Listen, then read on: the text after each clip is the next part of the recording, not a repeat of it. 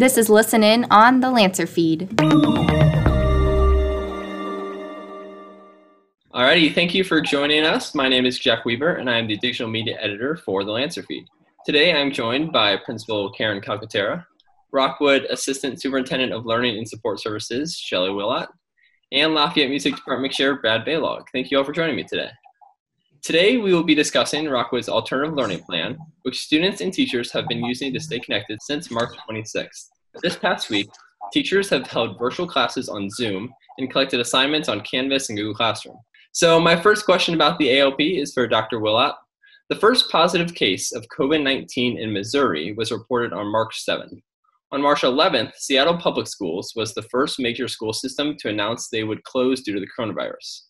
At what point did you consider Rockwood schools would end up closing? And when did initial work on the alternative learning plan begin?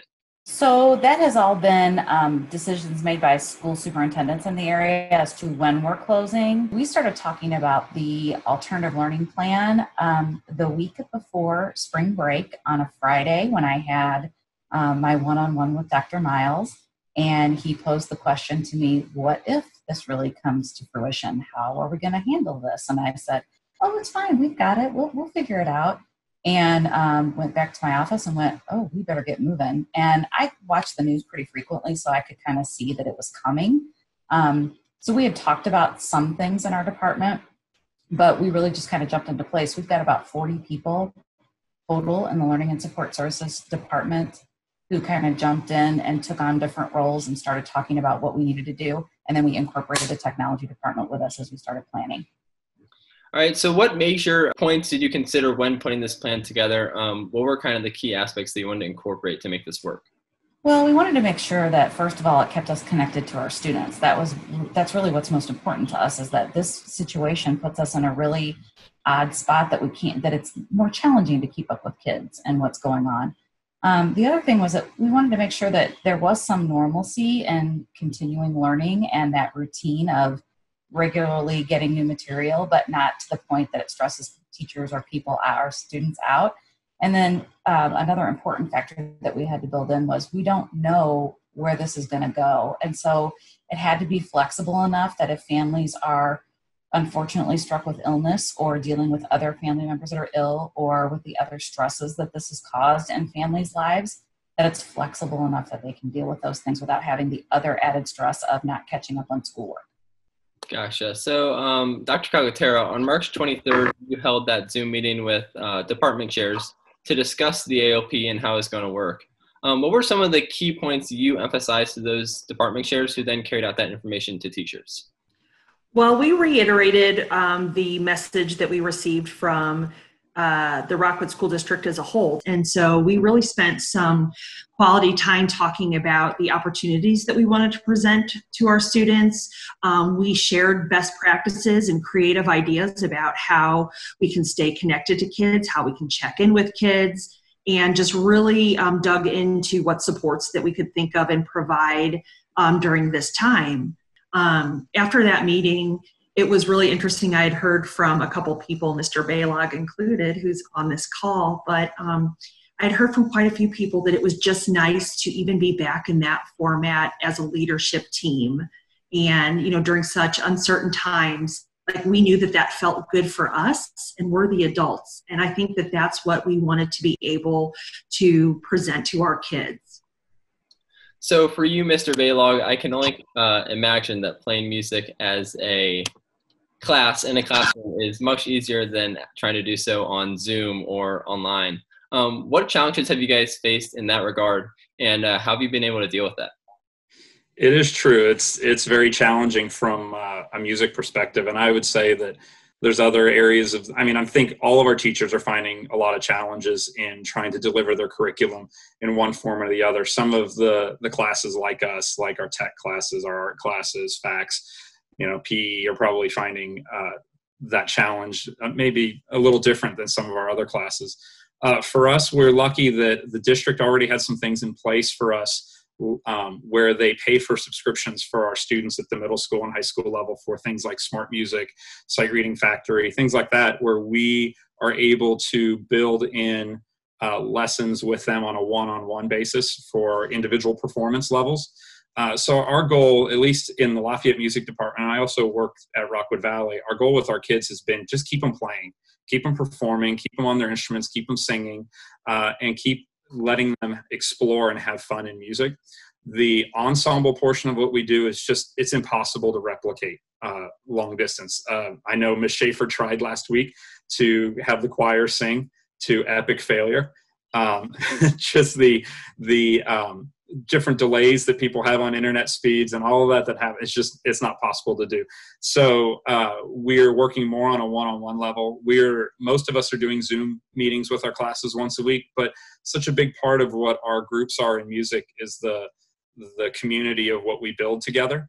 And um, while we've done some stuff on those zoom calls that are are instructive in nature we've also just been together and hanging out and checking in on one each on, on one another um, because I'll tell you as an educator that the biggest thing I miss is that one-on-one with all of the kids in the building and with my colleagues.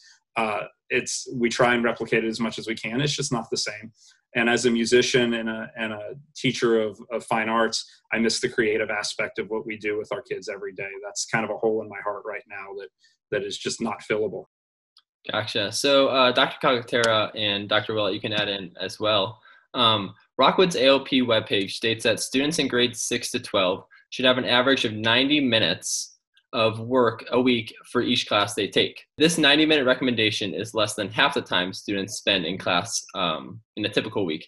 How have teachers been instructed to cut down on the workload and limit which assignments they are giving students? So um, basically, we've asked teachers to go to their essential course outcomes and really think through what is going to be essential for kids to have, especially the next year to, that they have to build on, um, and really focus on those things and just cut out anything else that doesn't seem essential.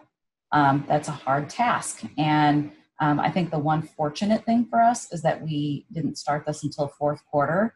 Um, we lose several weeks in fourth quarter anyway because of testing and all the um, activities that go on at the end of the year. So if, if there had to be a quarter that this had to happen in, fourth quarter is probably the best quarter. Um, it's still challenging though because we are introducing new material during fourth quarter in many cases. So um, just trying to find that balance of what's really truly essential um, and having those conversations has been really interesting um, because there's a lot of debate on that across the district in various content areas. And Jack, I think the other thing that's been helpful is um, our teachers are already in leadership groups in um, PLCs and their professional learning communities, and those are really strong. And those staff members are very thoughtful and they really understand um, the essential pieces of curriculum. And I think that together they were able to meet and determine, you know, hey, let's take one um, like subject area at a time and let's really think about what is it that kids absolutely need to get out of this um, subject area and strand. And so I would say that that's probably been another um, piece that has been critical during this is that the professional learning communities that our teachers participate in to make those decisions together. Well, Jack, I can say from a music perspective, not only are we trying to keep all of our musicians moving forward with their level of performance on an individual level and their development that they need. But we're holding on to the hope that we could maybe get a performance in before the year is over. And so part of the things that we're having them give back to us are practicing segments of the music that they've been working on, whether that's uh, Mrs. Bolton getting ready, trying to get a guitar festival in, or the orchestra band and choir concerts. We're trying to perform on an individual level. So in the case that maybe we get back with a couple weeks left, we might be able to put something together and give the kids that end of the year performance as well. So we're kind of juggling multiple things with what we're trying to accomplish with our kids. So, uh, Dr. Willott, I know that you guys are currently um, discussing the uh, idea of grades and how that's going to come into play with this ALP. Um, what would be the benefits and potential drawbacks of having the assignments that are given um, through this plan not alter students' grades? Um, we have made some decisions regarding grading. That's going to come out tomorrow. And I will say that it will be to the benefit of our students. And that really was the focus of our conversation is that we don't want anybody to be penalized in any way, shape, or form for what is going on.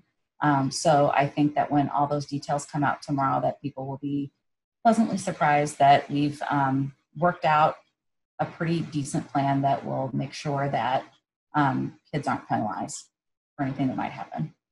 Gotcha. And Jack, I would like to echo what Dr. Willott said, and this is kind of along that same lines. Is I think it's important to know how much work has gone in behind the scenes on making really thoughtful decisions, not only for kids but the adults involved as well.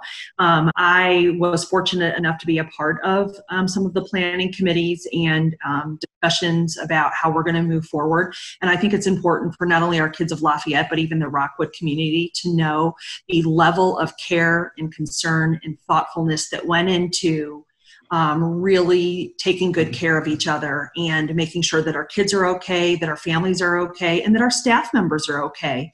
And I really do appreciate, and I think you will as a student as well, when you see um, the decisions that have been made and how, um, again, supportive and thoughtful they are for everyone involved.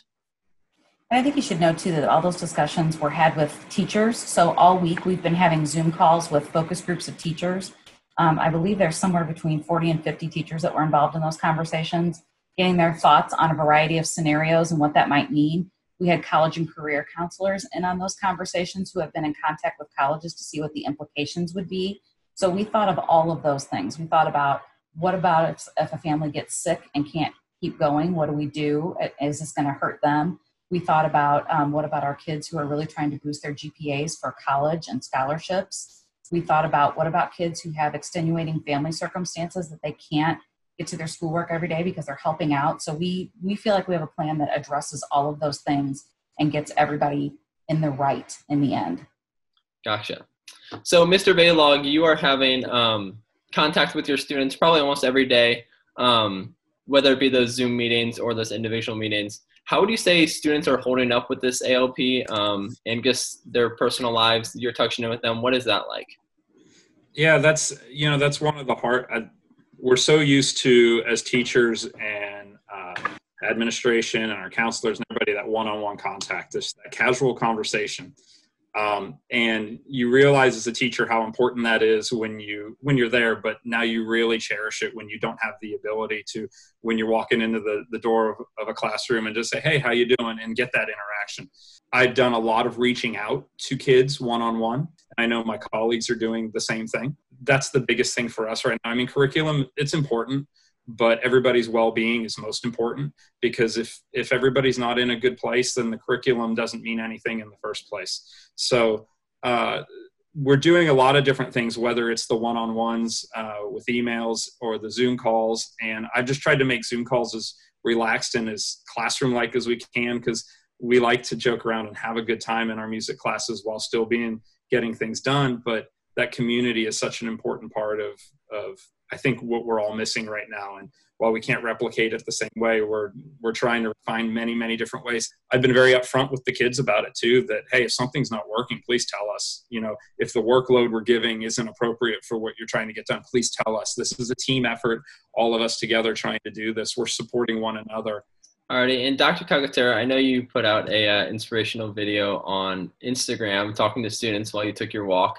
Um, what would you say to students, um, to Lancers who might be concerned or worried during this um, completely unprecedented time right now? I would say that if we have kids that are worried or concerned, to remember that we are still here and that we will interact with them in any way that we can, um, while of course following all health guidelines. And so, whether it's somebody that needs a phone call, um, a FaceTime or Zoom call like this, um, or or some other means um, is i would want kids to know that we're still here. Like we haven't gone away um, we are still accessible. Um, and then the other thing that i've had conversations with kids about is you know i know there was a lot of disappointment about things that have been canceled. I know special olympics being one of them and we had a really strong leadership team made up of students that were hosting that. And one of the messages, I sent a message to that group specifically.